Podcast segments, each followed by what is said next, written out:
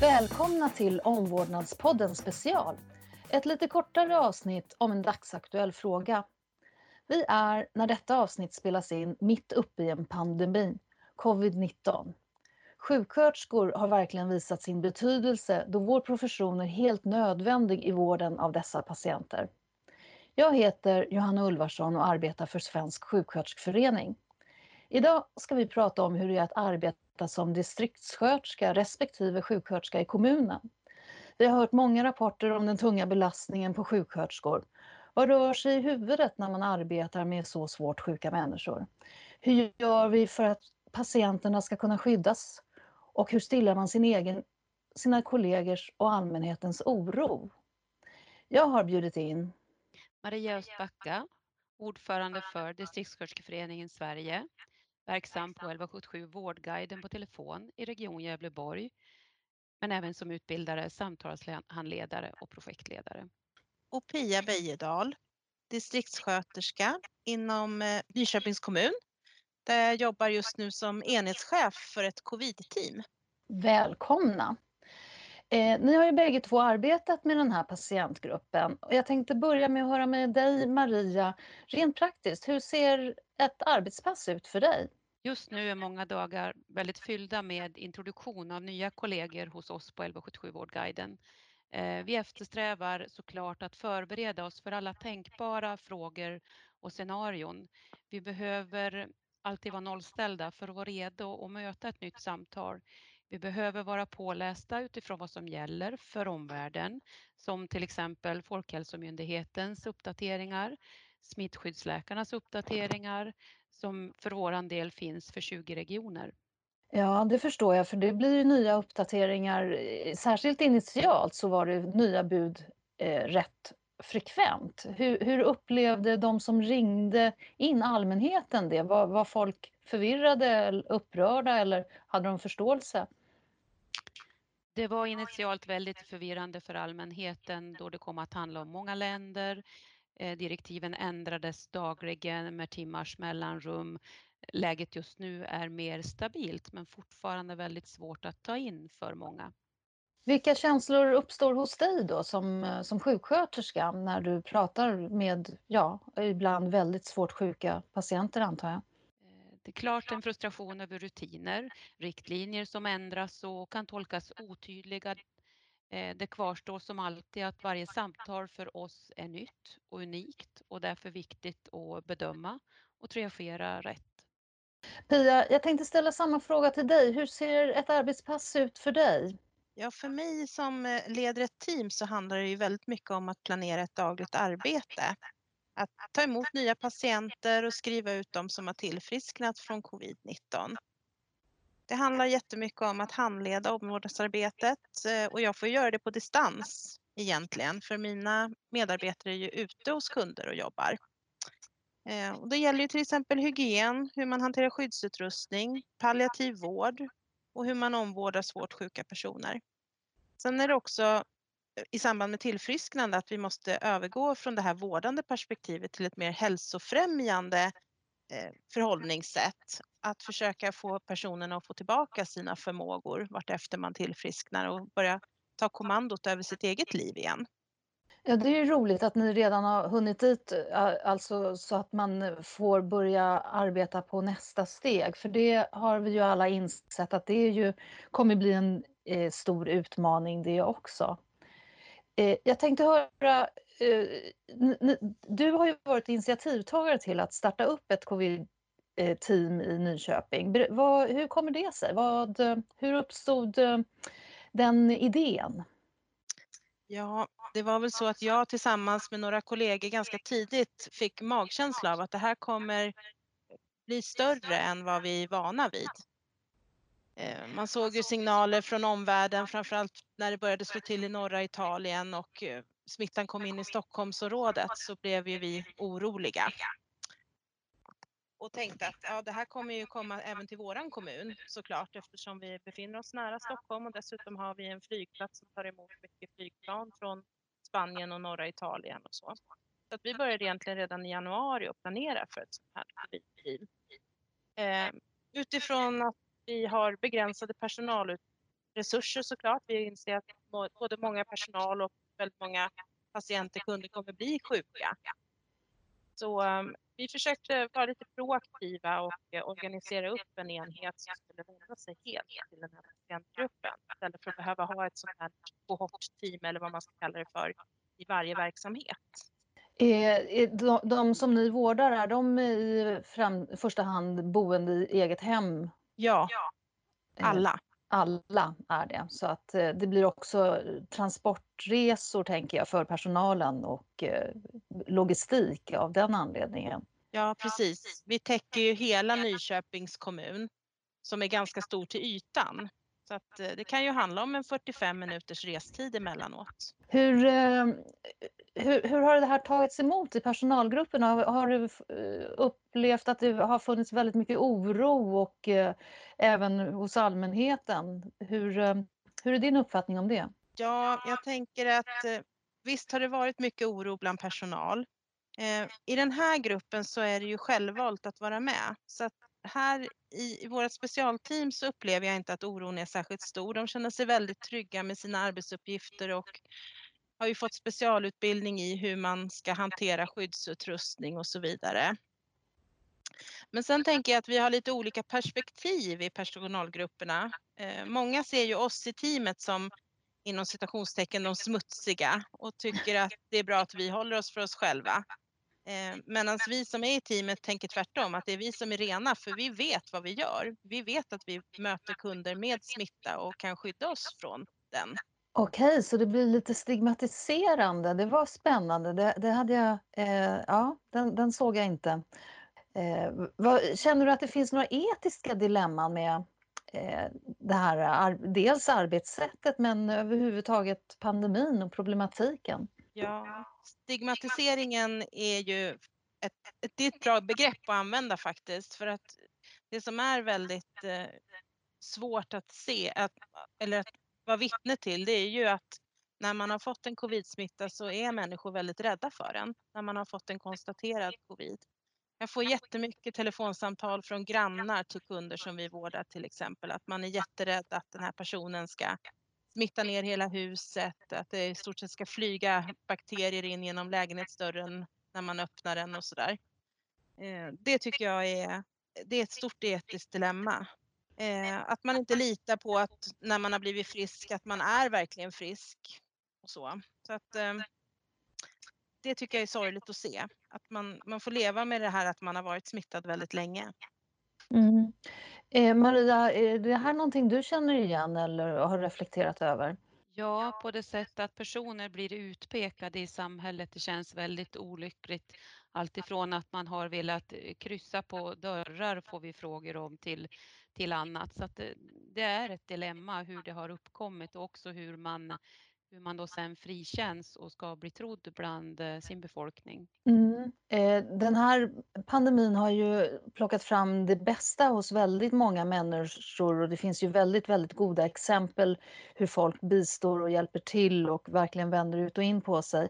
Eh, ni beskriver ju här också en baksida där eh, oron blir att man agerar irrationellt helt enkelt på grund av sin oro. Hur kan man stilla denna oro? Vad säger du Pia? När samtal kommer till mig, då försöker jag ju lugna ner så mycket jag kan och prata mycket om att man har ett eget ansvar och att vi inte egentligen vet vem som är smittad och inte smittad och eh, ehm, till exempel om man bor i en, i en fastighet där man vet att en person är smittad, då vet man ju att det finns en smitta där och då kan man ju verkligen skydda sig själv. Den personen är ju minst farlig för en egentligen, i och med att man vet. Det är mycket farligare att gå på Willys och handla. Det är ett sätt som jag försöker bemöta det med, att lugna ner och eh, säga att de här personerna är inte farliga för dig utan smittan finns där du minst anar det. Det kanske i och för sig är otäckt att höra. Men, men sant. Maria, vad är dina tankar? Jag håller med Pia det här. Det är otroligt viktigt att bemöta den rädsla som finns bland befolkningen och också den okunskap där vi då behöver hjälpa till med att uppdatera information utifrån Folkhälsomyndighetens direktiv till exempel. Ehm, en oklarhet som ju stadigt uppkommit det är ju alltså tolkningen av eh, ett direktiv, att det är ett fritt val. Vi har ju lite bekymmer med det i vårt land, det är många kulturkrockar till det här som myndigheter tolkar som eh, stabilt men befolkningen tolkar som ett förslag.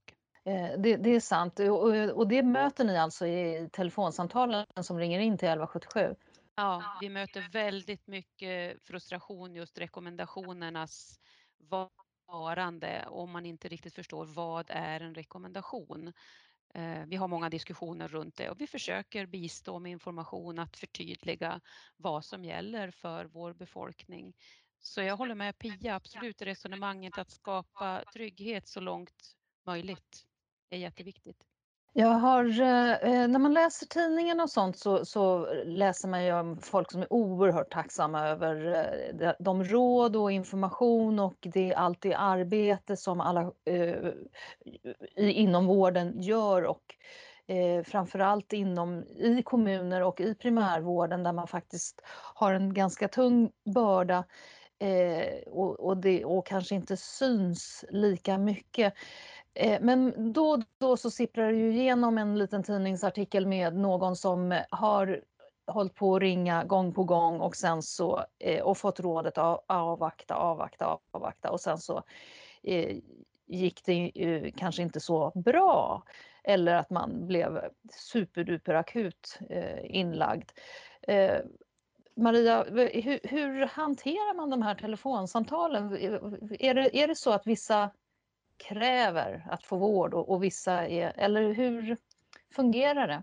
Ja visst, vissa kräver att få vård eh, väldigt konkret och menar sig ha ensamstående rätt till vård och det kvarstår att vi gör samma bedömning oavsett vem du är som ringer. Men för oss är det också otroligt viktigt att faktiskt ge rätt råd, att faktiskt utforska vad som är din frågeställning, vad dina symptom är så att vi landar rätt. Vi har ju också initialt för våran enhet gjort ett eh, patientsäkerhetsarbete när vi då introducerar mer än dubbla våran personal.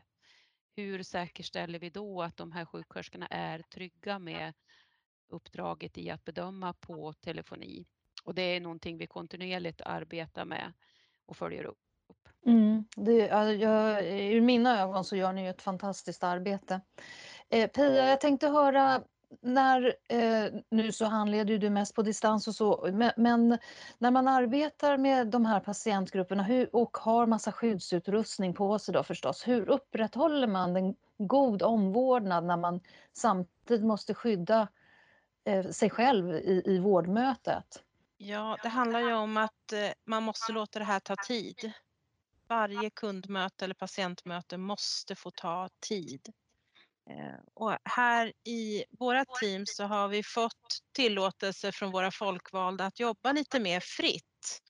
Eh, så personalen i mitt team de tar väldigt mycket ansvar för att prioritera utifrån hur patienten mår och eh, när, lite hur lång tid man har på sig när man ska vara hos nästa. Finns det mycket tid, ja då passar man på att bädda rent och städa av i toaletterna och köket och så vidare. Och har man mindre tid då får man prioritera den rena omvårdnaden.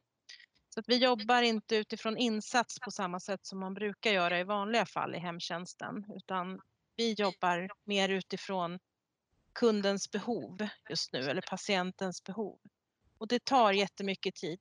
Men eh, flera som vi haft inskrivna säger att det har varit så skönt för att de har verkligen haft mycket tid att sitta och prata och så. Nu jobbar vi alltid två och två i de här teamen så att det är alltid två personal som kommer och då har vi ju möjlighet att sitta ner och prata medan den andra gör det mer praktiska arbetet och så. Mm. Men det har varit mycket mindre problem kring det här med bemötande än vad jag trodde. Jag trodde nog att det skulle bli mer protester från våra kunder med, eh, utifrån, än vad det har varit egentligen med skyddsutrustningen. Jag var jätteorolig till exempel personer med demenssjukdom och sådär, hur de skulle reagera när det kommer in mångubbar i lägenheterna. Men det har gått jättebra. Man har haft förståelse faktiskt, tycker jag. Fantastiskt. Eh, jag tänker, du var inne tidigare på teamen då. Eh, vilka personalkategorier ingår i ett team idag och vilka kommer att ingå i den här rehabiliteringsfasen som du också nämnde? Jag jobbar ju bara med undersköterskor i mitt team just nu. Eh, sen har vi ett tätt samarbete med hemsjukvård och där finns det sjuksköterska, arbetsterapeut och sjukgymnast som jobbar riktat mot eh, personer med covid och som har varit smittade. Så där har vi ju möjlighet att gå in med snabba åtgärder vad gäller hjälpmedel i den akuta fasen men också äh, återuppbyggnadsfasen, att vi kan börja planera för den rätt så tidigt i de här, kunden, eller de här patienterna som vi har inskrivna i teamet. Och har ni då en målformulering gemensam så för, för en fälla med teamarbete kan ju vara att man eh, tror att man har en gemensam mål men att man eh, har en så pass stark förförståelse för sin egen kunskap och profession att man inte riktigt förstår de andra. Eh, hur arbetar ni där? Vi har skalat av kan man säga. Jag brukar säga till personalen att vi är som en julgran utan barr och pynt. Vi, vi jobbar med det mest basala, det som verkligen är nödvändigt här och nu. Vi har jättetydliga rutiner för hur vi ska arbeta kring de här patienterna som har fått en, en covid-diagnos. Eh, så det finns inte så mycket utrymme egentligen för egna tolkningar utan här är det väldigt strikt. Sen eh, blir det annorlunda när man återgår till den vanliga hemtjänsten. Då finns det mer utrymme för att eh, teamarbeta på ett annat sätt och så. Men här har vi en ganska tydlig och ganska kort vårdtid ändå också. De flesta är ju hos oss en till två veckor har vi sett hittills då, som de är inskrivna hos oss. Sen ska man tillbaka till, till den vanliga hemtjänsten och då, då får man jobba vidare med hälsofrämjande och genomförandeplaner och allt som det var tidigare. Men under tiden man är hos oss så finns det väldigt tydliga rutiner. Eh, det ska inte finnas utrymme för några tolkningar i dem. Nej, nej det är bra. Hur eh, arbetar ni Maria? Har ni också väldigt tydliga protokoll utifrån eh, just covid? Eh, det kan vi ju säga att vi har. Eh, dilemmat för oss är att vi utifrån covid samverkar med 20 regioner. Samtliga har sin struktur, eh, är ju suveräner för sin enhet så att säga. Och i den initiala fasen då hade vi ju kontakt med varje smittskyddsläkare, varje infektionsjour i enskilda frågeställningar Ehm, det är svårt att särskilja för det skiljer sig åt över landet hur man väljer att jobba och det är väl ett dilemma på det sättet för oss men vi har ändå vi har bra teknik för att handha det här. Eh, jag tänker också för oss, precis som jag tycker mig höra från Pia, att kvaliteten kvarstår. Vi kan aldrig i det här tulla på kvalitet. Att mötet eller samtalet som jag har just nu är det viktigaste för stunden. Det skulle jag vilja understryka. Jag tänkte att vi skulle knyta ihop det här samtalet lite grann. Men vilka lärdomar ska vi ta med oss? Vilka arbetssätt ska vi eh, behålla i framtiden, tycker ni då? Jag börjar med dig Maria. Ja, jag, jag, tror att vi kommer att ha många vinster inför framtiden med det här. Bland annat eh, hur vi helt plötsligt lyckas samverka i delar som tidigare har varit väldigt försummade. Nu samverkar vården på ett väldigt optimalt sätt tycker jag mig skönja över hela landet. Pia? Ja, jag tycker att det har tydliggjort eh, vad som är bra och vad som är dåligt egentligen i verksamheten eller mindre bra kan man säga. Eh, jag tänker en sak som jag tycker har visat sig vara viktig, som vi egentligen visste var viktig redan innan, så är det det här med kontinuitet hemma hos våra patienter och kunder i hemtjänsten där man i vanliga hemtjänsten kan träffa en 20 personer i månaden eh, är normalt. Medan man ser här att kan man få jobba med ett mindre team så kan man upprätthålla en jättegod kontinuitet. Det uppskattas otroligt av våra äldre och också våra duktiga undersköterskor får möjlighet att följa de här patienterna över en liten period och se nu har den blivit bättre eller nu har den blivit sämre och har möjlighet att praktisera sitt yrke på ett väldigt bra sätt. Och sen tycker jag att det är väldigt roligt att handleda dem i mera vårdnära situationer för jag har ju också möjlighet att vara en mycket mer närvarande chef under de här tiderna och det ser man också en vikt i att jag lär känna den här personalgruppen jätteväl. I mina vanliga verksamheter så har jag 30-40 medarbetare och här har jag 15. Det är en himla stor skillnad. Så det är jätteroligt att man kan jobba upp en väldigt god kvalitet väldigt snabbt egentligen om man får jobba nära personer. Vad bra. Tack så jättemycket för att ni bägge två kunde ställa upp med kort varsel och eh, att vi eh, har ju då spelat in det här samtalet på länk som vi hörs. Tack så mycket. Tack själv. Tack, tack.